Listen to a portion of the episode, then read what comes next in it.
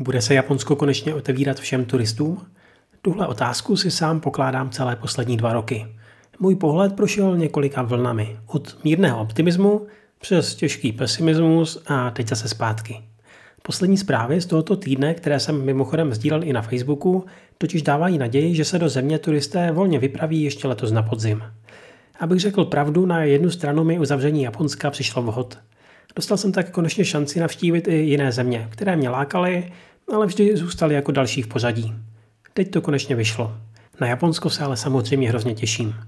Protože mě přirozeně zajímal názor dalších lidí z té naší japonské komunity, položil jsem podobný dotaz i svým hostům, řečeným sedmi samurajům. Představil jsem je blíže už minule, takže pokud jste první epizodu neslyšeli, určitě s ní doporučuji začít.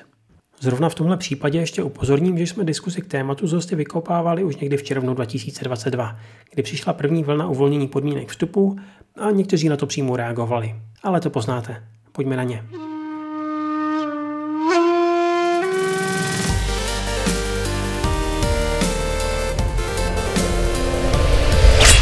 Japonsko se po dvou letech otevírá světu, ale hodně pomalu. Je podle tebe takový opatrný přístup na místě? Jak to osobně vnímáš a čekáš, že by v dohledné době mohla nastat změna? Tentokrát začneme s Bárou Žižkovou. Tak já mám radost, že Japonsko se ten měsíc červen otevírá prvním turistům. Popravdě jsem to moc nečekala. Myslela jsem si, že do Japonska se nejdřív podíváme příští rok na jaře na Hanami. Nicméně Takováhle změna je, myslím, novinka nejen pro mě, ale i pro lidi, co do Japonska chtěli jet ještě před covidem a museli čekat celou tu dlouhou dobu, než covid právě se zmírnil tak já pevně doufám, že se do Japonska budeme moc podívat všichni a včetně mě. Jako druhá z Yokohamy odpovídá Sevi. Japonsko pomaly začalo otvárať hranice v podobe prísne sledovaných cestovných zájazdov, no nemyslím si, že tento v úvodzovkách test pred úplným otvorením je nejako prospešný. Skôr sa mi zdá, že akurát tak privileguje niektoré krajiny a skôr ľudí, ktorí majú viac peňazí než rozumu, pretože to asi nie je úplne lacná záležitosť a v podstate sa ani nedá vybrať, kam sa človek v Japonsku pozrie. Tiež ten malý počet ľudí, ktorí sa do Japonska s cestovkou dostane, naozaj nemôže dať obraz o tom, ako to bude vyzerať, keď sa hranice otvoria úplne. Takže fakt neviem, o čo tu ide, ale asi zase len o politiku pred voľbami. Neviem. Čo sa týka toho, že je Japonsko zatvorené už viac ako dva roky, tak si myslím, že je to naozaj veľmi dlhá doba.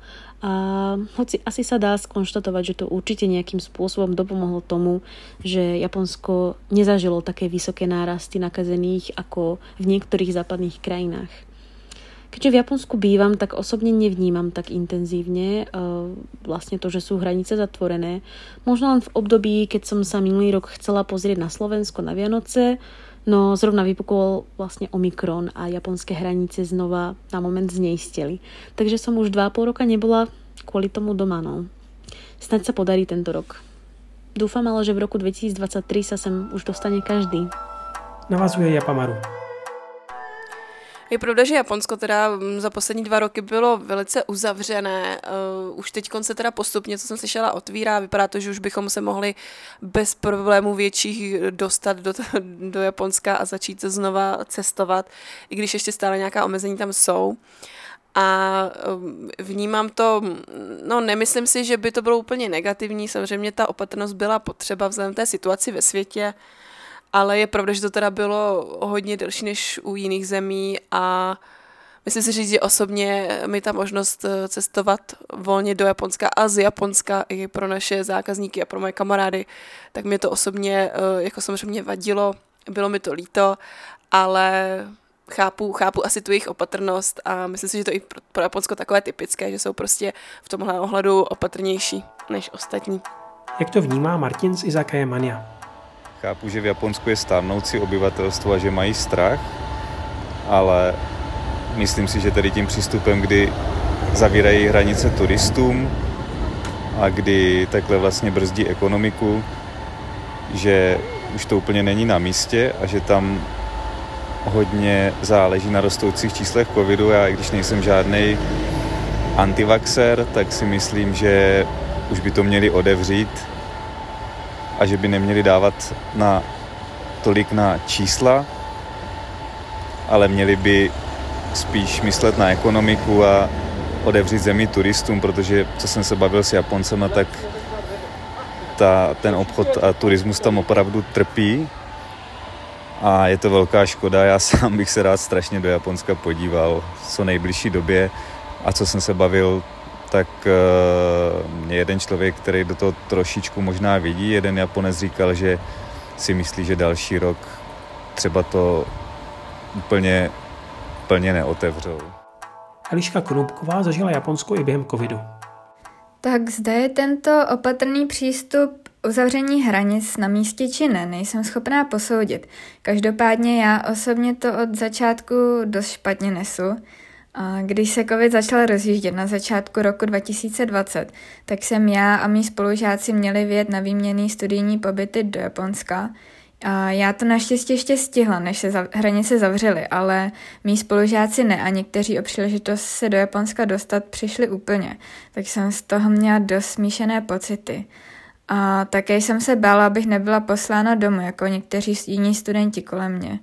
Ale i tak jsem si Japonsko užila. To opatření nebyla tak přísná jako v Čechách, ale zase trvala pořád, že to nebylo tak, že by jedno opatření byla hrozně přísná a pak by se za pár měsíců lidé chovali, jako by covid nebyl. Přišlo mi, že se žije skoro normálně, akorát škola byla online, podniky byly otevřené do 8 hodin večer, všude se dezinfikovalo a všichni nosili roušky venku a nikdo z vlastní vůle moc necestoval ani se nedělali párty.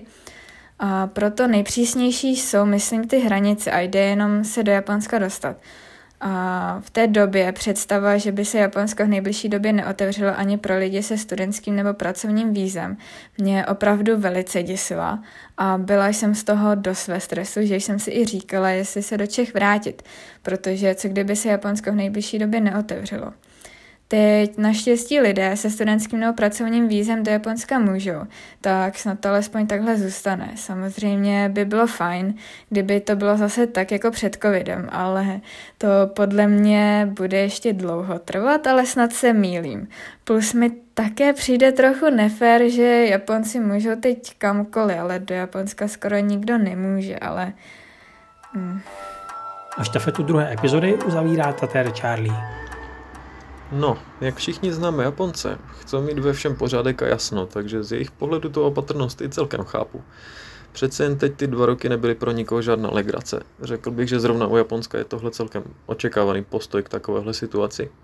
No samozřejmě bych byl moc rád, kdyby byla možnost tam jet. Myslím, že už se všichni tak nějak jako nedočkavě několik let třeseme na to, až to přijde a budeme se tam konečně moct vydat.